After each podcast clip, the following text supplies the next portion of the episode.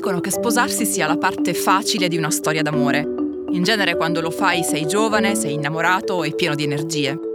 Difficile invece è lasciarsi, perché in genere quando lo si fa non si ha più la spinta e l'energia tipiche dell'amore, ma al contrario si è zavorrati dal rancore, dall'amarezza, a volte perfino dalla rabbia.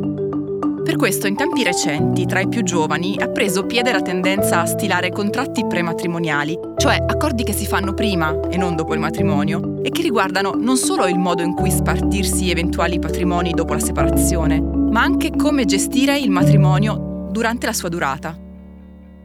In Italia, è bene chiarirlo subito, questa possibilità giuridica non esiste, ma lì dove è possibile, come negli Stati Uniti, l'uso di stipulare accordi prima delle nozze si sta diffondendo come una cosa normale e anzi persino consigliata.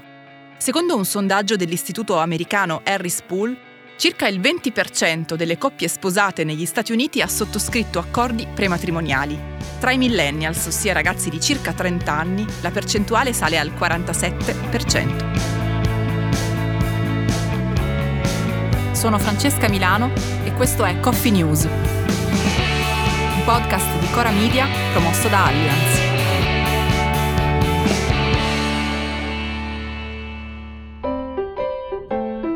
Dicono che l'accordo prematrimoniale tra J-Lo e Ben Affleck preveda che la coppia faccia l'amore almeno quattro volte a settimana.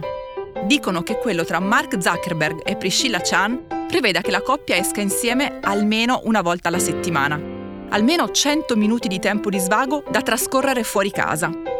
Dicono che se Jay-Z e Beyoncé dovessero lasciarsi, lui dovrebbe versare a lei un assegno da 5 milioni per ogni figlio e un altro da un milione per ogni anno che sono stati sposati. Il che significa oggi circa 15 milioni per i tre figli e altri 16 milioni per i 16 anni di matrimonio. Dicono che invece se finisse il matrimonio tra Nicole Kidman e Keith Urban, lei dovrebbe versare a lui 600 mila dollari per ogni anno trascorso insieme, ma solo a patto che lui stia lontano da droghe e alcol. Se dovesse ricascare nella sua vecchia dipendenza, allora non prenderebbe un quattrino. Se queste stranezze e soprattutto queste cifre sono tipiche dello star system, in genere i contratti tra persone comuni che non hanno patrimoni milionari da gestire, ma al massimo qualche risparmio e una casa, sono molto più semplici e in genere riguardano, oltre alla divisione dei beni, soprattutto la custodia dei figli, a volte messa in chiaro persino prima della loro nascita. La diffusione di questo tipo di documenti anche tra persone comuni che non hanno grandi patrimoni da dividere o grandi questioni da dirimere ha più a che fare con un approccio nuovo al matrimonio, decisamente figlio di questi tempi. Fino a pochi decenni fa, infatti, divorziare era quasi impossibile, non solo perché non in tutti i paesi era legale, in Italia per esempio è una cosa possibile solo dagli anni 70, ma soprattutto perché era una strada molto difficile da percorrere, sia per ragioni culturali, dal momento che il divorzio era considerato come una specie di onta, sia per ragioni materiali, dal momento che fino al secolo scorso le donne che avevano la possibilità di mantenersi da sole erano pochissime. Oggi invece le cose sono cambiate. Il divorzio è diventato una possibilità concreta. Chi si sposa oggi, pur con tutto l'amore e tutte le buone intenzioni del mondo, sa che potrebbe finire.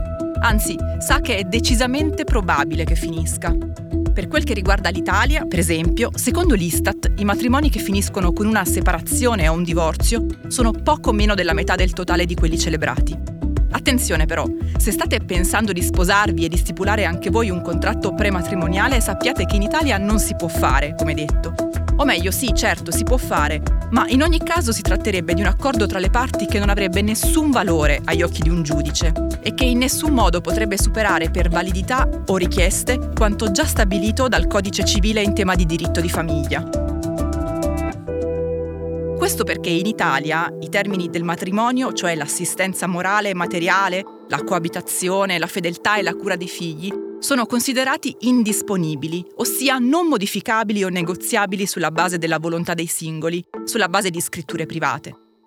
Quello che si può fare oggi in Italia è stabilire se si intende vivere in regime di separazione o comunione dei beni, tenendo presente che questo regime può essere modificato nel corso degli anni.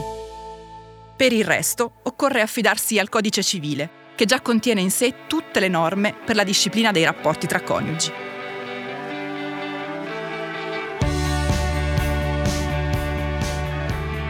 Coffee News è un podcast di Cora News prodotto da Cora Media e promosso da Allianz. Condotto da Francesca Milano, Guido Brera, Mario Calabresi, Simone Pieranni e Lorenzo Pregliasco. La cura editoriale è di Francesca Milano. In redazione Luciana Grosso. La supervisione del suono e della musica è di Luca Micheli. La post-produzione e il montaggio sono di Emanuele Moscatelli. La producer è Monica De Benedictis.